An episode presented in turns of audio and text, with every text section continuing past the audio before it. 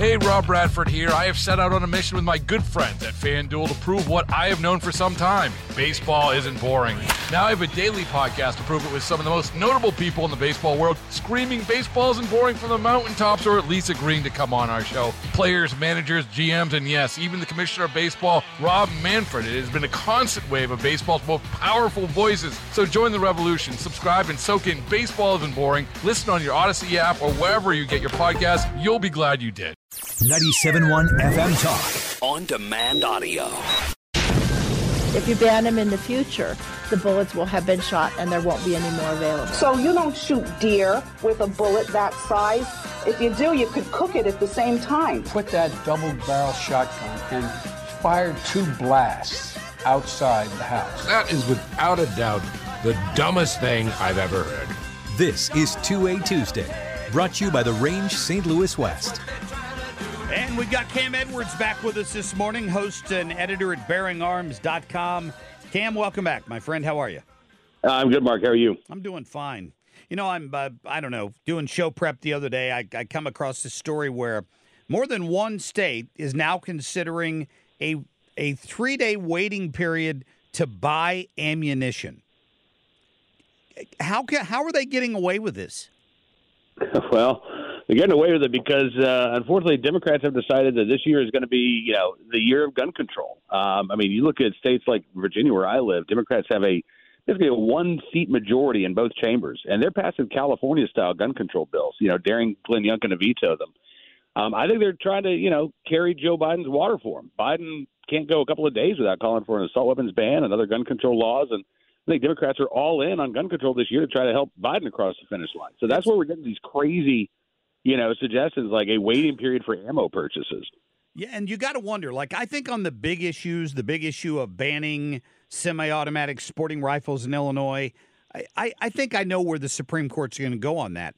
I don't feel as confident about where they would go about a requirement on ammunition. And that, to me, is just as big an infringement because I can't use my gun if I don't have ammunition. No, absolutely right. Um, you know, we might be able to get a, a, a hint of where the Supreme Court uh, stands on this. There's a case out of California. California passed a law a couple of years ago requiring background checks on ammo sales. Wow. They also uh, uh, prohibit Californians from going out of state to purchase ammo and then bringing it back in. That case is uh, that law is being challenged in court. Um, we got a good decision, or actually, we're waiting a, a decision from Judge Roger Benitez, uh, who I expect is going to rule that that law is unconstitutional. Um, so that's probably going to be the case, you know, dealing with ammo limits and uh, ammo restrictions that uh, could get to the Supreme Court first. And like I said, I think we're going to get a good decision from Judge Benitez. We'll see what the Ninth Circuit does after that. But, you know, you're absolutely right, Mark. It's not just about what gun you can buy. It's about how you can carry it, uh, what ammo you can purchase, when you can purchase it, right? Any barrier that they can place between us and our ability to protect ourselves with a firearm. That's what we're seeing Democrats do right now. Yeah, it's it's really kind of frightening. I you're probably like me, Cam. I, I don't want to take that for granted, but I don't watch Saturday Night Live anymore. I just I just don't. I think it they, they it's not funny anymore. It quit being funny a number of years ago. But I, I did notice that this past weekend they they had a, a an open where the news anchor on the the weekend update was making fun of Donald Trump for using the word debanked, acting like Donald Trump didn't know that that wasn't a word. But it is a word, and it's being used against gun stores and others where they're where big banks are being pressured not to provide financing and other issues. It's being used around the world against gun owners. Yeah, and, you know, this goes back to the Obama administration, um, where we saw this project called Operation Choke Point, where the Treasury Department basically informed, the F D I C informed banks, hey, you know, if you're doing business with Uh, gun companies, boy, that's going to open you up to all kinds of scrutiny, right? And these efforts haven't really stopped. And we've seen Amalgamated Bank come up with these merchant credit codes for gun stores. Um, I was actually just talking on Cam and Company yesterday with the C E O of a company called Credova. They offer, you know, buy now, pay later options. And you got legislation that's been filed in Congress that would prohibit buy now, pay later for gun purchases. So, you know, if you're living paycheck to paycheck, if you don't have the cash in hand to buy a firearm, they don't want you to exercise your Second Amendment rights. And it's amazing. I, I can't think of any other product out there that we have a constitutional right to own that Democrats say, well, you can't buy it that way unless you've got the cash up front.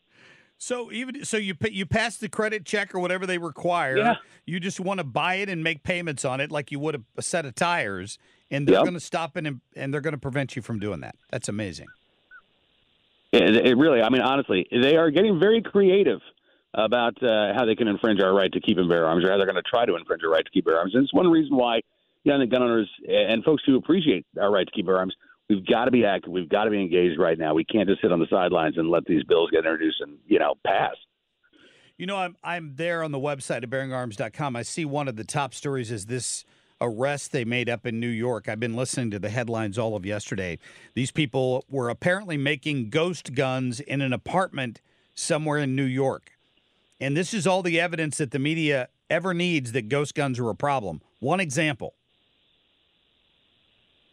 Well, yeah, and again, you know, listen, we know that criminals are going to acquire guns illegally, right?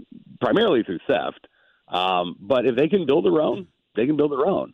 The problem is, you know, what are you going to do about that? You're going to pass a law that says, well, you can't possess this code.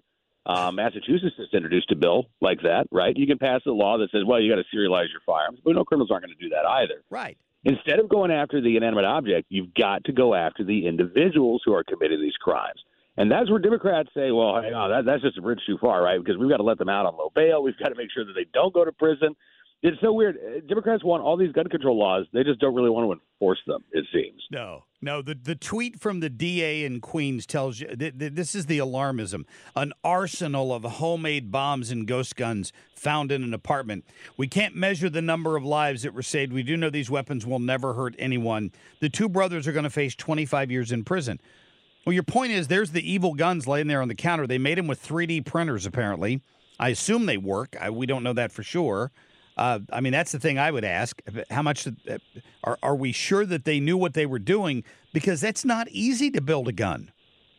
No, but again, I mean, think about the other aspect of the story. They were building bombs, Mark. Well, that's true. Right? Yeah. I mean, yeah. So, uh, you know, listen, I mean, we can we can talk about these guys. We can talk about what their plans were. But it's already illegal to build a bomb in this country. Um, so you can make something illegal. It doesn't stop these things from happening, right? In Mexico, for example, uh, you are not allowed to buy a uh, firearm uh, greater than thirty-eight caliber. Yeah. Well, the cartels are violating that law every single day, right? They're getting guns from the military, from the uh, police, uh, from the black market. You know, we've got to get serious, I think, about how we address violent crime. We, we just saw a year in which homicide declined dramatically across the country. That's a very good thing. Um, including homicide declines in Saint Louis. But, you know, I'm really worried that we're going to go backwards here if Democrats continue to insist that the way to public safety is to prevent people from protecting themselves. Yeah. And that's what gun control is all about. It, it's, uh, it's a great point. You could listen to Cam, uh, his uh, uh, on Cam and Company, his podcast. You can just go to Bearing Arms dot com to find that. Always lots of great information on there. Cam Edwards, we appreciate you, my friend. Thank you. Thank you, Mark. Talk to you, you soon. You bet. Yep. Uh, Bearing Arms dot com. It, it's just, it, isn't that amazing to you? Yeah. The well, the the the can't pay later is interesting to me. Um, that they can't do that because you know Walmart's going to allow people to do that. So you could go buy booze, right, or any other sort of thing and pay later, but you can't with ammo to protect yourself or a gun. I guess specifically is what they were saying. Well, it's it's been introduced in Connecticut to mm-hmm. keep people from using. Uh, financing, basically. Yeah. And, and the thing about it is, is that, you know, a, a gun might, a, a nice um, A R platform style gun might cost you twelve, thirteen, fourteen hundred bucks. You could pay that much for one, maybe a little more if you get it dressed out. A shotgun for hunting, right? Uh, an over and under shotgun by Browning Satori is about two thousand dollars, roughly. That's a hunting rifle. Mm-hmm. Two barrels, two shots, uh, what if you didn't have two thousand bucks laying around and you wanted to just, you know, buy it and finance it for twelve months? Take your kid hunting. Thank you. They want to prevent you from doing that. And what they don't understand is that's how it. it we have no ill intent when you go buy a uh, double barrel shotgun for bird hunting, you, you except for the birds. Mm-hmm. The birds may be opposed to that. I don't know. I think about somebody who who is the victim of like a home invasion and they're seriously injured or killed, and it comes out that they had multiple. multiple times tried to go get a gun, but let's say this were put in place and they couldn't do it because they couldn't afford the gun. I think about a story like that. Oh, well, they tried to get a gun, but because this, let's just say it passed, because this was in place, they they couldn't pay for it, and therefore they couldn't, they couldn't protect themselves. Yeah, but then you can buy a gun on any street corner in North Saint Louis for fifty bucks. I mean, it, yeah, it, probably the, the, from a kid who's walking around with right. it. You, you you probably could. The the the point is they the criminals don't care. Criminals aren't going to gun stores and financing gun purchases. It just, again, uh, another ridiculous effort uh, in, on the part of these do-gooders uh, in America, for sure. Get more at nine seven one talk dot com.